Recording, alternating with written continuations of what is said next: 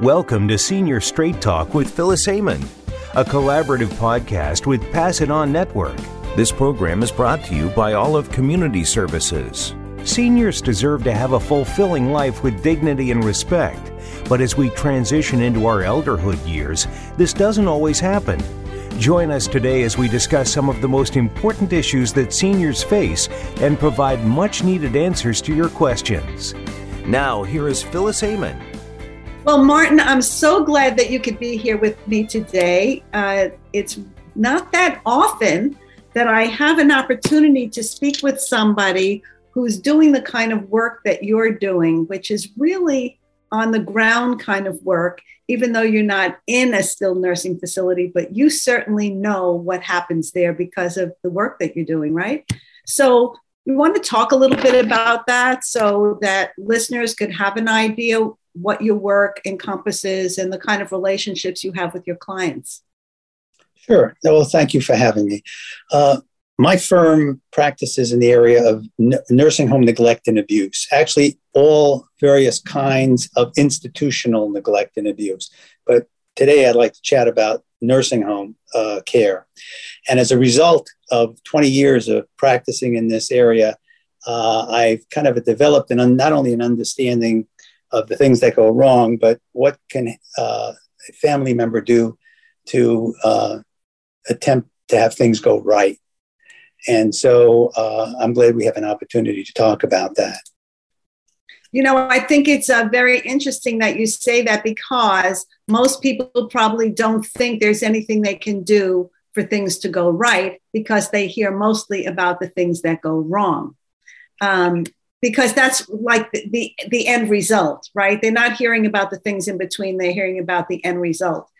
Um, so let's start though. You and I had a great conversation yesterday, and we really, uh, I think it would be great to start before the person gets to the nursing home, uh, because most people begin in a hospital setting because of some situation, a fall, a heart attack, a stroke, what, whatever it is, a change in cognitive status, mental status, and they wind up in a hospital setting.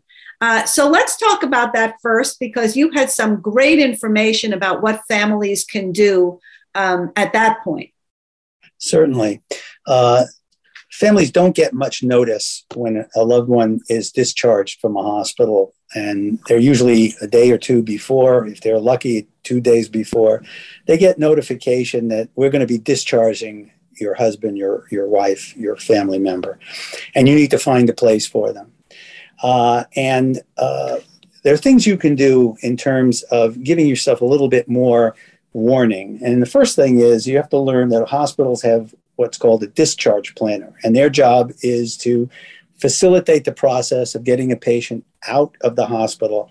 And um, first thing I would do is I would meet the discharge planner early, right after admission, and I would let the discharge planner know who you are and uh, give them the opportunity to share with you as soon as they know an anticipated date of discharge. And uh, this way, you'll have a little bit more time, a little bit more time to, to do your homework in terms of finding uh, um, a location for your loved one post discharge from, from the hospital. And you should also have a conversation with your um, spouse, your, your child's um, physician, because the physician that uh, admitted the patient to the hospital has some uh, ability to make a determination as to whether or not it's appropriate to discharge the patient at a particular time. And so, if you believe that your loved one is not appropriate for discharge, share that with the physician, and that may get you some more time uh, in order to then find a good location for uh, placement. So, those are the things that I think are uh, things that we have somewhat in our control. So I, I, agree with you uh, 500% about everything you said, obviously, because we, we both know about the, how this system works, and it is a system, right? I tell people, um, and tell me what you think about this. I tell people they should plan by choice, not by crisis. So that if you have an older parent or loved one that has some issues, now it, you might not recognize them, but it's, it's important to look critically So, if they have even high blood pressure, or maybe the beginning stages of Parkinson's, or, or whatever it is, or some beginning stages of dementia, that this would be a good time to have a conversation about in case something happens and you have to go to, let's say, a nursing home for a short period of time, assuming a short period, for rehabilitation. Are there any places that you know of? Let's look at a few places and become informed about the information we need and the questions we need to ask. Because, as you said, once you go to the hospital, they might tell you, even within a couple of days, it happened to people that I know. Uh, gee, your loved one is we're we're transferring them within a couple of days, and that's you can't make a decision at that point, right? You can't plan when you're in a crisis. You're already worried about your loved one, and probably stressed out and overwhelmed. So, what do you think about that for advice? No, I think that I think that's excellent advice. You know, there are things that we can't control, but there are certain things that we have some semblance of control, and it's important that we uh, do some advanced planning. So you're you're absolutely right. Yes, and, and I think it's a, an, another point worth noting about premature discharges because most people listening probably know that hospitals try and try and ship you out as soon as they can nowadays, right? It's an insurance issue. But they should know that if you are prematurely discharged to a nursing home, the, the hospital can get penalized if the person is readmitted to the hospital within 30 days. Isn't that correct? Yeah, that's correct. That's that's true. So it's a balance. They, right. they, they want to make room for a new patient, uh, but uh, obviously they're not going to transfer someone who is not stable. So it's a balance. Right. So okay. So now we've they they found the place, let's say, and they've worked with the discharge planner. Hopefully, uh, it doesn't always work out that way, but let's say, and I, I always tell people, listen, these are these are good people for the most part, well intentioned, but they may have relationships also that are in a business interest that might not 100% be aligned with your loved one. That's why it's so important to get the information beforehand and be aware and not just accept what people tell you, like, correct. Yes. place. Anyway, so now let's transition to the nursing home part because that's a whole separate animal, right? It is. It is. And and the first few days of admission to a nursing home uh, are critical in terms of preparation. Um, the transition is is important. You have to be involved. It takes work. It takes work. It takes a family member who is not only dedicated but willing to to work at trying to get the best possible care. And one of the difficulties, especially if a patient is uh, admitted on a weekend, is that the uh, nursing staff may not be up to par in terms of the numbers of nurses. They may not do the preparation necessary to, to get that transition smooth uh, for the patient. So the family member can do a few things. the family member can first get the discharge summary from the hospital get the medical information from the hospital. They'll give you the records. Get as many records as you can. And if you can't get many, at least get the discharge summary and bring that with you to the nursing home so that they have a piece of information that will have some history about the patient. Also, get the, um, uh, the medication schedule from from the hospital you have to know what medications your loved one is taking and that information is important because you want to make sure that when the nursing home starts starts uh, administering medication they're administering the proper medication in the proper dosages and you need to review that with the admissions nurse it's always important to be there when the admissions nurse does the uh, admission assessment. This is where the nurse comes in and learns a little bit about your loved one. And the important thing is, you know your loved one much better than the nurse will know your loved one.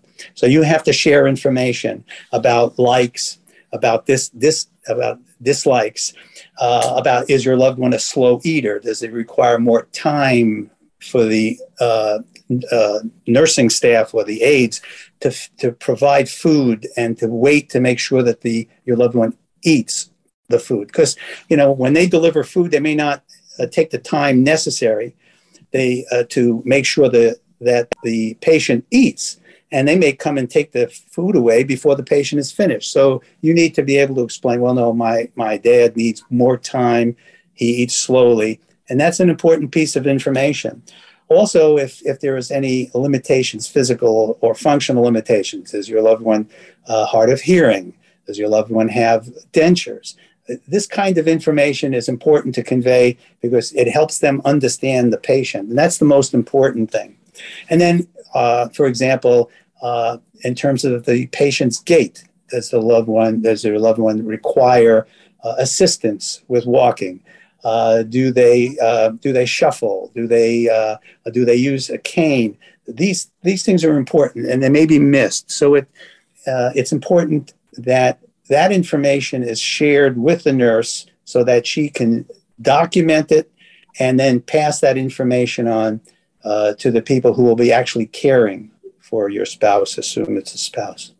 You know, I, uh, you know, of course, in our conversation yesterday, we said we could share stories from here to Kingdom Come, right? About about the pitfalls, things that go wrong. Uh, of course, there are situations where things that go right, but um, it, it, just reminded me something you said, which is about being present when they do the assessment on your loved one, which uh, sometimes it's not possible depending on when they do it, with the time of day, when your loved one was admitted, but um, when you talk about hospital records and transfer of information, uh, I have found working in the trenches that that information isn't always accurate. So I would be uh, would advise people to really take good notes, to know what was for your loved one before they're discharged, because the person who creates the discharge um, document they may not have all the most up to date information. I mean, I've seen this over and over and over again. And when you say about being present when they do an assessment, I mean, I've been in situations where uh, a person receives food and the, the daughter or whoever, right, uh, adult child, sometimes it's a, it's a, a son, says, Oh, listen, uh, my mother's been diabetic for years. And um, I had this happen recently, a few months ago. And um, she's been on a low salt diet, and the woman's sitting there saying she got the Danish in the morning and bacon. And of course, she ate it because she hadn't had it in years. And it turns out that the hospital didn't provide that information. So it's very important for people to be vigilant and involved, as you say. I think people have this impression that once the person is transferred to, to like a nursing home, which is a many traditional nursing homes are like many hospital like environments, that there are people there who will take care of them. They're medical people and they don't have to do much else. But we, you and I know otherwise, right? Absolutely. And, and, and the family should learn who the various players are, what roles they play in the nursing home. Uh, you know, what does the director of nursing do? You should meet the director of nursing if possible, meet the supervising nurses, uh, introduce yourself, uh, so they know who you are and you know who they are in case you need to get in touch with them. Uh, find out, for example, every nursing home has a dietitian. That's a very important aspect of the care that a patient receives in the nursing home. Meet with the dietitian. You have an opportunity to meet with the dietitian. Explain the dietary needs from your perspective and then seek the dietitian's input so that both of you can arrive at uh, a, uh, a diet uh, that provides your loved one with not only adequate nutrition but likes and dislikes. And that that's a function of a dietitian. You have a right to meet with them. Uh, and um, and the chain of command is there are nurses there are supervising nurses there is a medical director that is in charge of all the medical care at, at the nursing home. Uh, and meet the physician who'll be caring for your loved one um, you've got you've got to be uh, assertive, pleasant, but assertive, uh, because because um, uh, the the staff at a nursing home will recognize you as someone who's interested, and that's very important. Absolutely. Uh, I always uh, tell this story when you say about pleasant. I'm laughing. It's not really funny. I'm talking about my own family hmm. here because I say that if I'm ever in a, a, living situation like that, and it's a traditional nursing home, let's hope not, but let's say, um, you know, they'll say, when my daughter comes along, they'll say, oh my gosh, please get rid of this patient so that we don't have to deal with her. And she laughs when I say it. I, she she would be an incredible advocate, but she she wouldn't start out probably in the most pleasant way i'm thinking. Uh, well maybe she'd start out that way but it probably would descend quickly. And they i would probably be in like 10 nursing homes in like a year because they'd be like please get rid of this one you know? no and and you have to be aware there's a there's an interpersonal relationship uh, that and sometimes it's una- you're unable to establish that interpersonal relationship but if you can it's a real asset yeah, I would agree. And I, I, um, you know, being in many nursing homes uh, as a speech and language pathologist, um, the staff appreciates, by the way, when you come and bring them maybe a little basket of fruit or, um, you, you know, you want to don't want to think of it as a bribe really but you want to let them know that you're you're working with them as a team right? That you understand they work hard and uh, they don't always get the best appreciation you know from the top down. So it's nice if you can show them some appreciation. I mean people bring cookies people bring fruit people bring pizzas or whatever but wouldn't you say that that's an important ingredient to show them that you're also working with them as a team that you want to work with them Absolutely, absolutely. Another thing you should be aware of is is that you should rely on your instincts about how your um, your patient the patient is getting along. Um, if you if you believe something is askew, something is not right, then follow that thought because that's very important, and and communicate with the people who care for the patient to make sure that your concern is addressed. I mean. Um, usually when when patients decline in a, in a nursing home it's a gradual decline. And, and sometimes it's it's not even perceptible to, to, the, to even even a, a, close relative. But if something happens more dramatically if you see a change in condition that is not gradual you know then that is something that should be followed up followed up with the not only the nursing followed up with the physician and have a face to face conversation. And uh, that brings me to the topic of um, care planning. Aha. Uh-huh. So listen. Before we get into that, because that's a that's a large topic, and I wanted to talk about that also, and um, and admission agreements, right? Because I think that's an also important topic. But um, you just said something I just wanted to touch up um, before we go to break, which is when you talk about the medical director and the doctor, that a lot of nursing homes now, most of the day to day care is provided by nurse practitioners. Yes, and we see more, more and more of that. Um, so I, I, think part of the problem is a nurse practitioner is not a physician. And you need to understand that there is a difference, obviously, a difference in training, a difference in experience.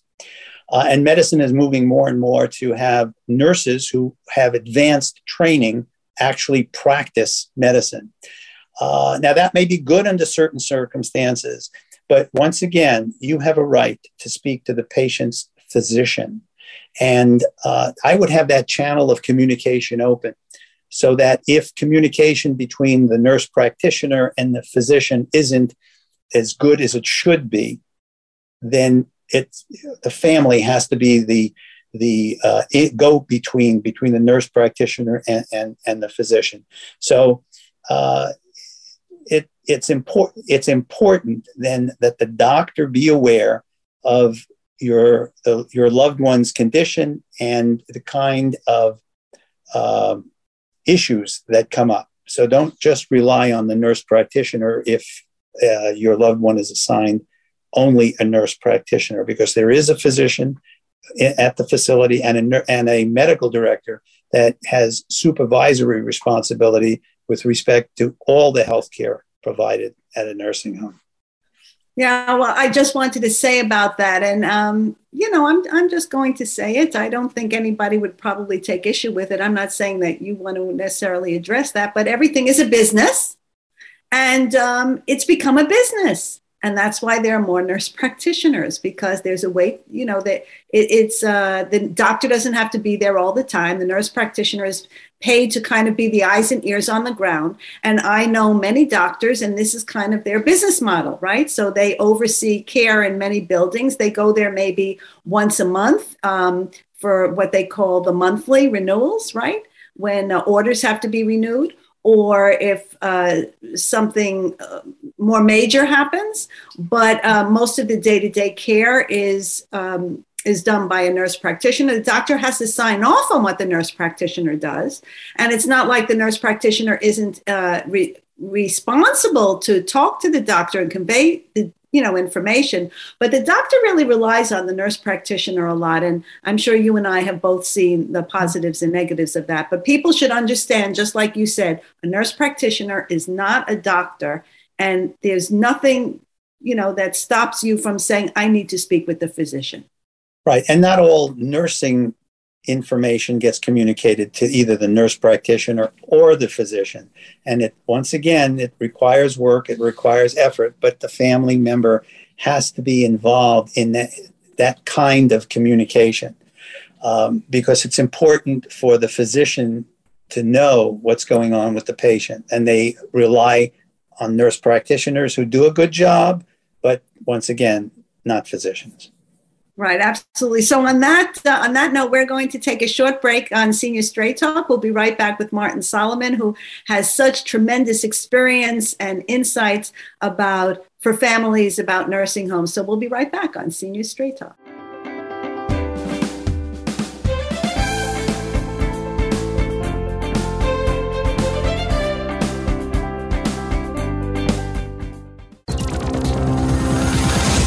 It's your world. Motivate, change, succeed. VoiceAmericaEmpowerment.com. Phyllis Amon, owner of Phyllis Amon Associates, provides strategic solutions to families seeking care for their loved ones and coaches them to become more effective advocates. Her expertise comes from working in over 45 nursing homes. Phyllis, known for her passion, empathy, high quality care standards, and quality life for older adults, is an experienced educator, speaker, and trainer. She's bridged the gap from healthcare to public and private sector businesses on topics from communication, caregiving, empathy, and novel approaches to team building and leadership.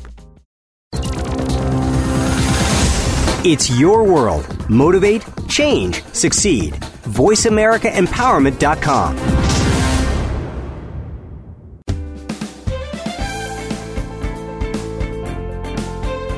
You are tuned in to Senior Straight Talk with Phyllis Amon. If you'd like to leave us a question or comment about our program, please feel free to email the host at phyllis at seniorstraighttalk.com. Now, back to Senior Straight Talk.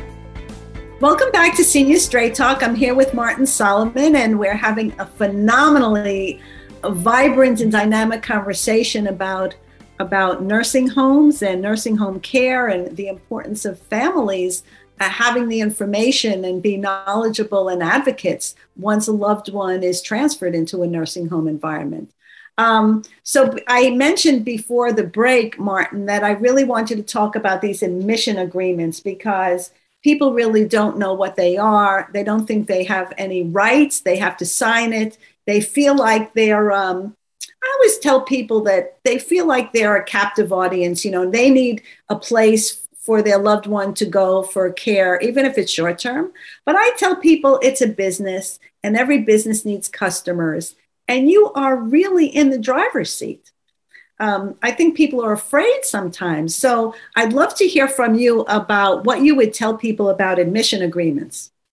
Well, there, the, the mo- I think the most important thing is most of the admission agreements you have really no leeway to, to address. But there's one thing that is placed in an admission agreement because it benefits the nursing home to the detriment of the patient and the patient's family, and that is a, an arbitration agreement, an agreement to arbitrate any dispute. Hopefully, you'll have no disputes. Hopefully, the care will be as you've expected it, and your loved one will will fare well.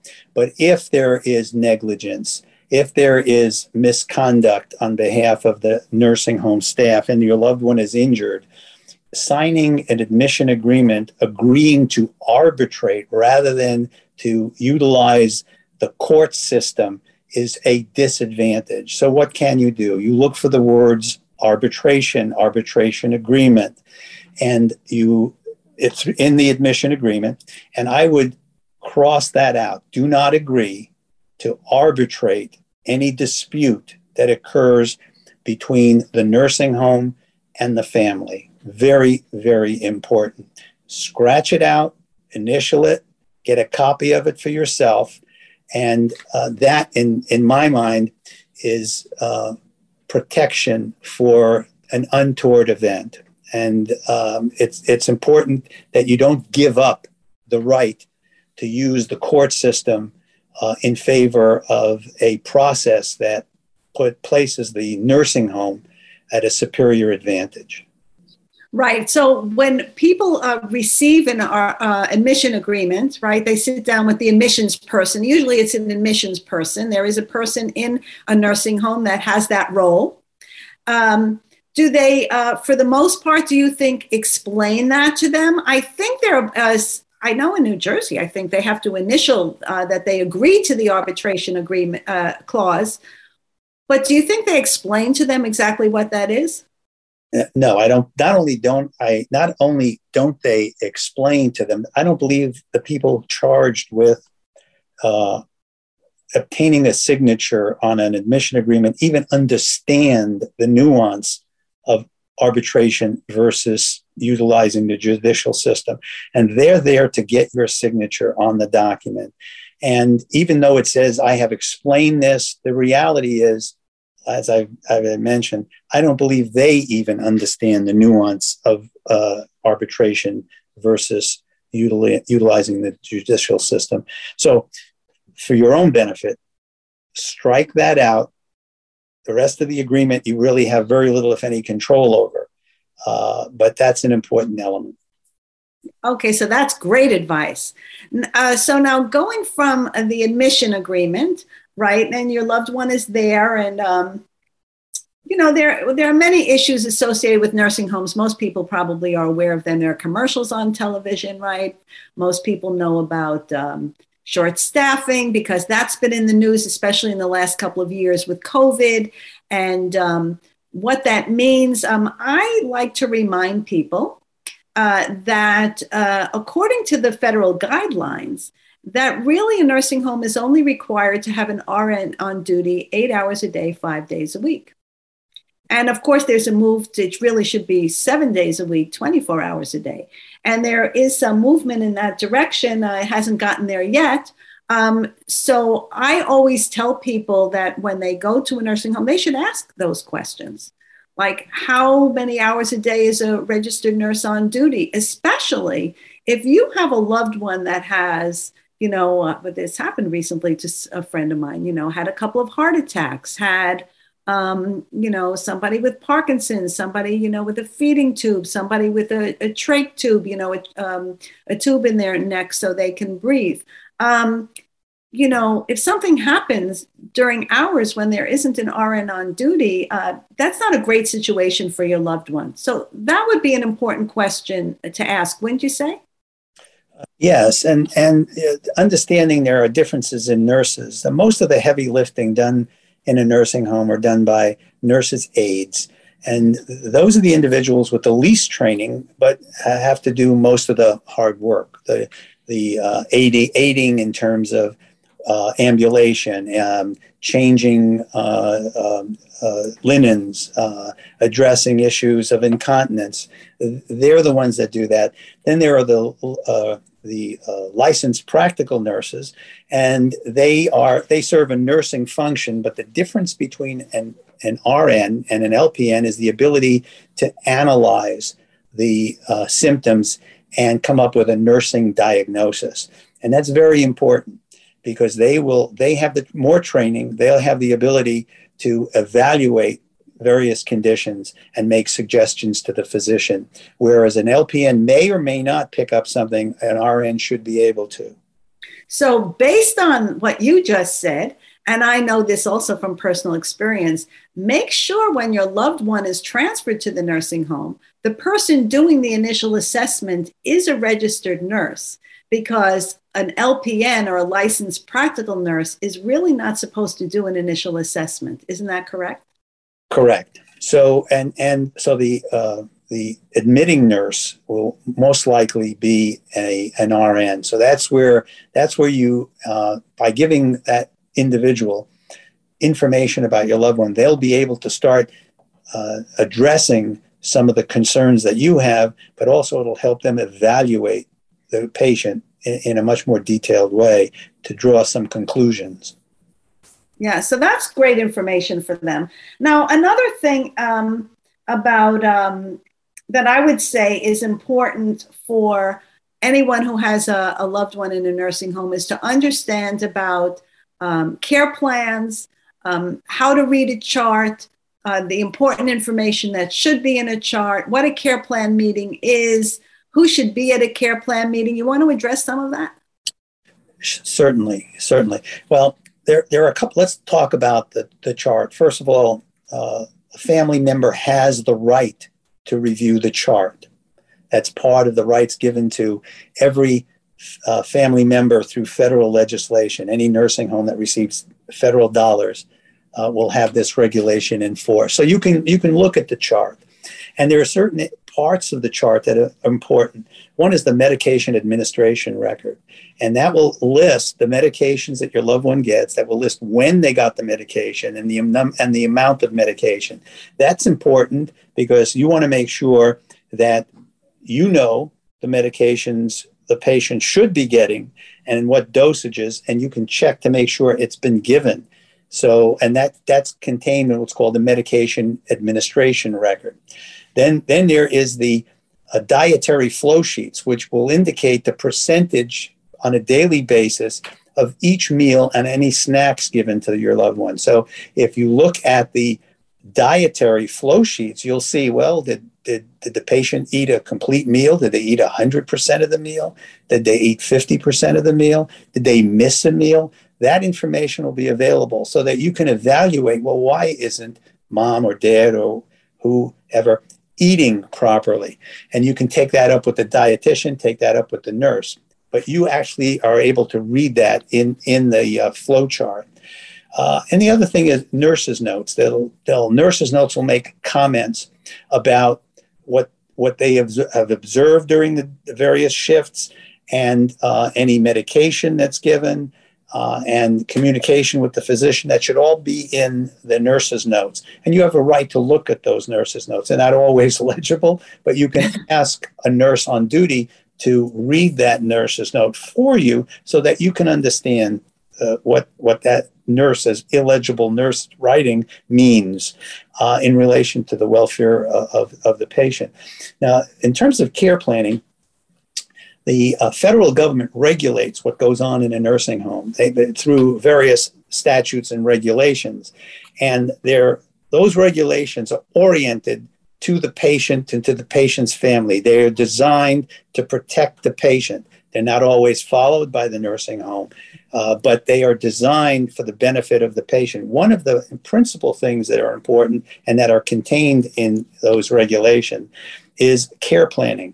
And care planning is part of the system of, of interdisciplinary care, which means there are a number of individuals in a nursing home caring for the patient. They are supposed to get together. There's the, the, uh, the dietary there's the activities individual, there are the nurses, the physician, the nurse practitioner. There are therapies if your loved one is getting physical therapy, occupational therapy, speech therapy. All those therapies uh, should also be at this care planning meeting. And what goes on at the meeting should go on at the meeting. And you have a right to be there, by the way. And so you let the, nurse know early on you want to be uh, available to participate in the care plan meeting. And what happens at that meeting is each discipline, after they've examined the patient and looked through the records, will have an opinion as to how their piece of the puzzle fits into the proper care of, of your loved one. So you'll hear all the various opinions, and then you'll have an opinion as well. And from those discussions, a plan is created as how to take care of your loved one, what each discipline must do, and when they must do it. So you and you can get a copy of the of the care plan, and it'll explain. Well, dietary says that uh, we need to increase the amount of protein in the diet, and ha- and then that instruction is given to the to the cooking staff, to the, the kitchen staff, and they then they adjust the, the diet to meet the diet, dietitial needs of the patient. And same thing with therapies. Well, we need uh, two hours of therapy uh, a week, uh, three days a week or two days a week. That information will be discussed. And what happens then is, unless there's a change of condition, and if there is a change in the patient's condition, that care plan meeting has to happen right away. But if there is no care, no change of condition, then every so often, whether it's every six weeks, eight weeks, 15 weeks, uh, the care plan meeting has to occur again and the discussion has to occur again. And everyone says, well, how did the patient do? Tell me, dietary, how did the patient do? Uh, how did the uh, therapies go? So they evaluate whether or not their plan for the patient was successful. And it, if it wasn't successful, it has to be modified to make it successful. So the care plan meetings are very important. And, and uh, if nothing else, that's where the uh, family should attend those meetings.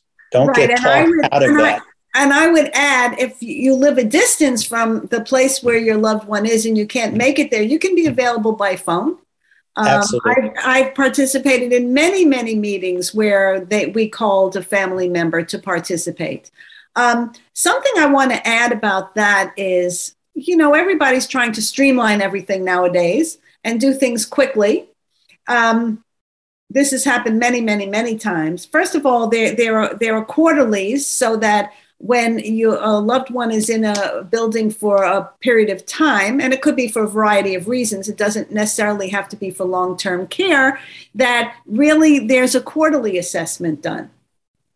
So it's quarter, it's on admission, it's quarterly, and then annually. And I have seen, unfortunately, more often than not, they'll say, well, this person's not available, that person's not available. So there's one person at the care plan meeting with a family member, and that's really unacceptable. And there's there's no reason that a family can't say, you know, something. Uh, let's reschedule for when everybody could be at this meeting because it's my right to to be in a meeting where everybody is rep- represented the care plan must be an interdisciplinary care plan, which means all the disciplines responsible for the patient should be there. So you're correct. You insist that all the parties be there. And the, uh, the care plan has to be individualized for the patient, which means they can't just say, well, we'll continue to do what we did before. they have to, they have to spell out, spell out what needs to be done.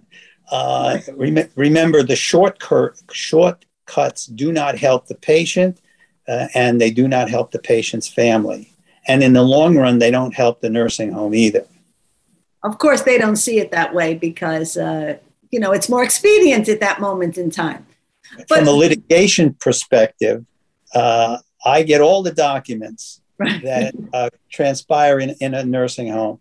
And those shortcuts come back to bite the nursing home where they don't want to be bitten. I, I would assume so. Not only that, um, I have encountered some situations because people I don't think understand uh, what their rights are where a chart is concerned or a care plan. So even if it's not like a significant change in condition, right?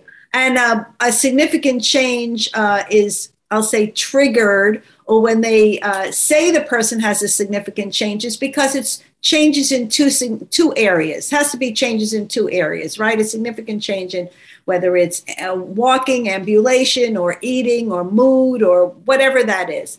Um, but um, if there's an event that happens, um, you should tell them, I want to make sure that there's a note written about this in my loved one's chart Absolutely. And, and as you say, have them read it to you. Uh, don't have to say, oh, we'll put a note in the chart. No, I want to hear what the note says or read what the note says. I want to make sure that it accurately represents the situation because, like you say, you may need that information down the line.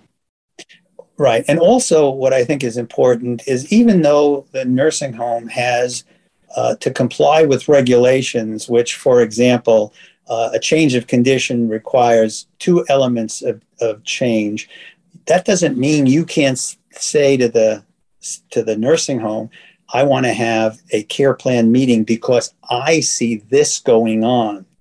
So you have you have the ability to initiate those meetings, and I think that's important as opposed to necessarily leaving it to the devices of the staff that may want to take shortcuts, but you don't want to take a shortcut when it comes to your loved one. Yeah, no, I agree. And it could be anything like, well, usually a, a, care plan meeting or a significant change is triggered if a person loses a lot of weight. Um, um, but, you know, I would tell people, I'm, I, you know, to be very mindful of that because it goes back to what you said about they have to write how much your loved one ate, uh, when they ate, and um, but let's let's be honest. Well, most people, you know, are caring and, and do the best they can um, people are under a lot of pressure in nursing homes, especially now that they're short staffed. I mean, like I said, people have heard about this more since COVID, and you could probably address this uh, because of what you experience in, in the work you do.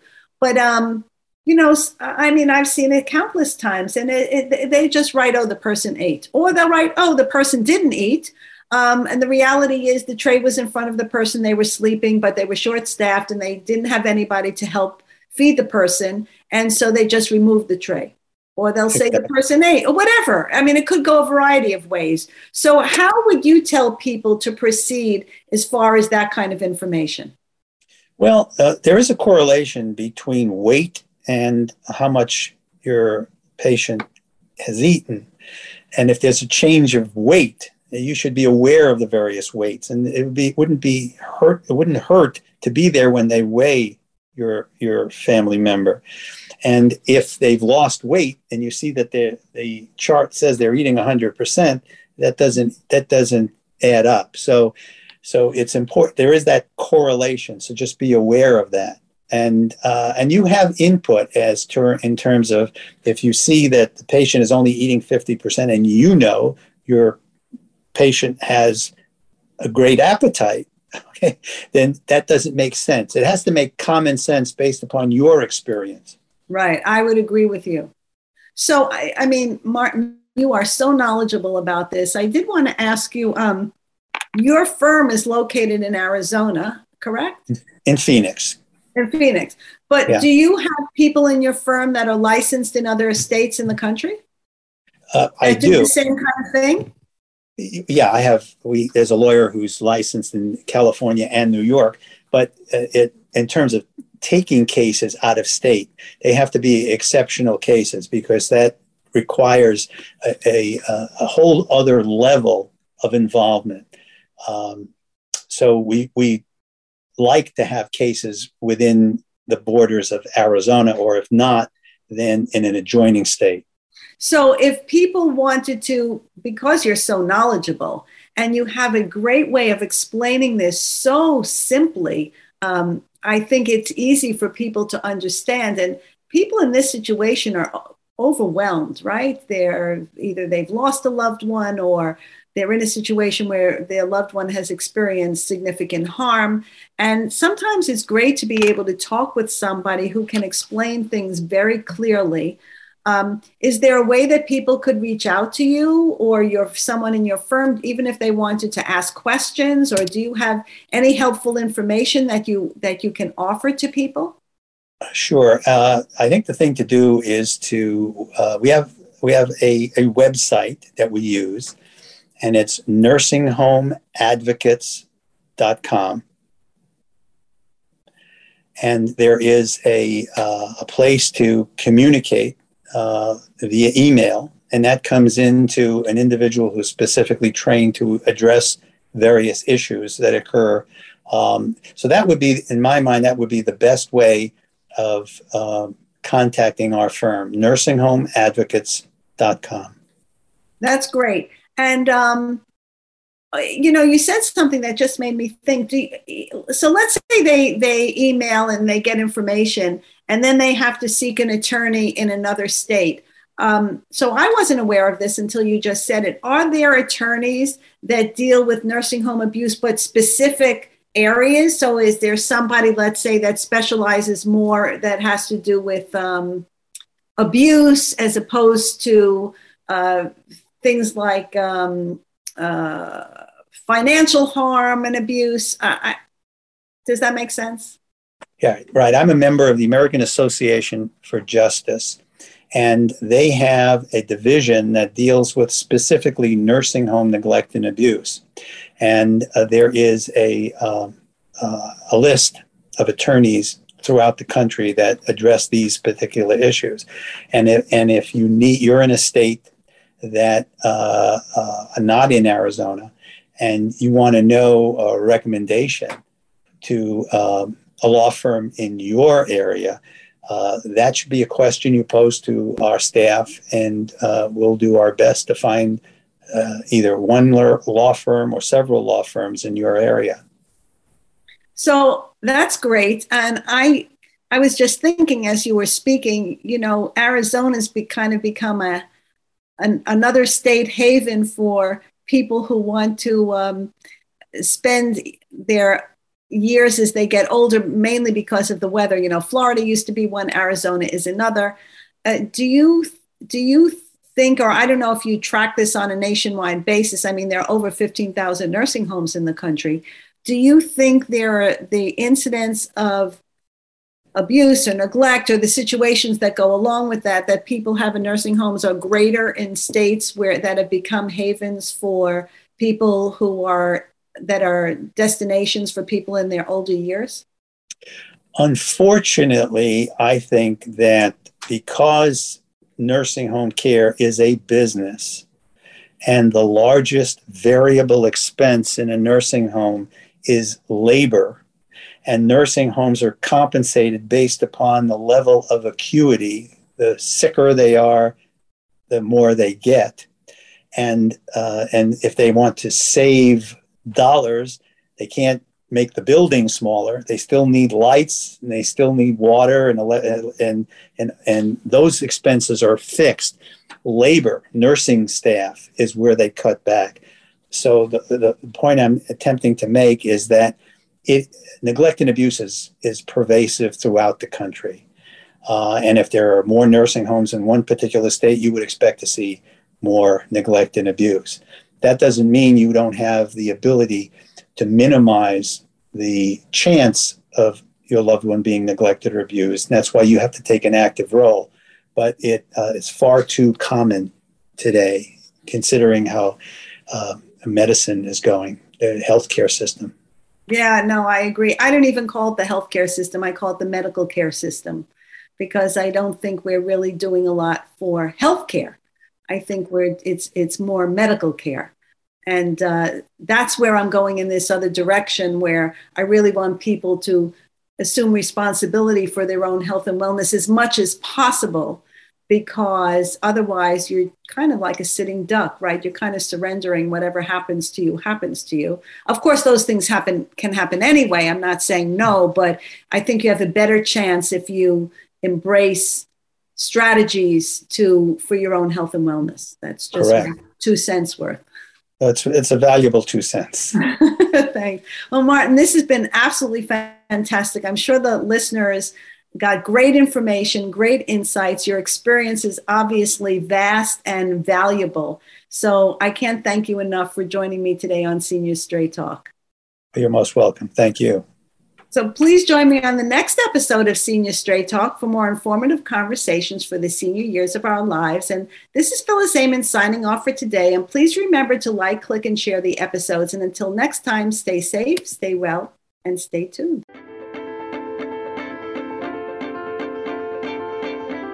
Thank you for listening to Senior Straight Talk. Join your host, Phyllis Amon, again soon for another episode on the Voice America Empowerment Channel or your favorite podcast platforms.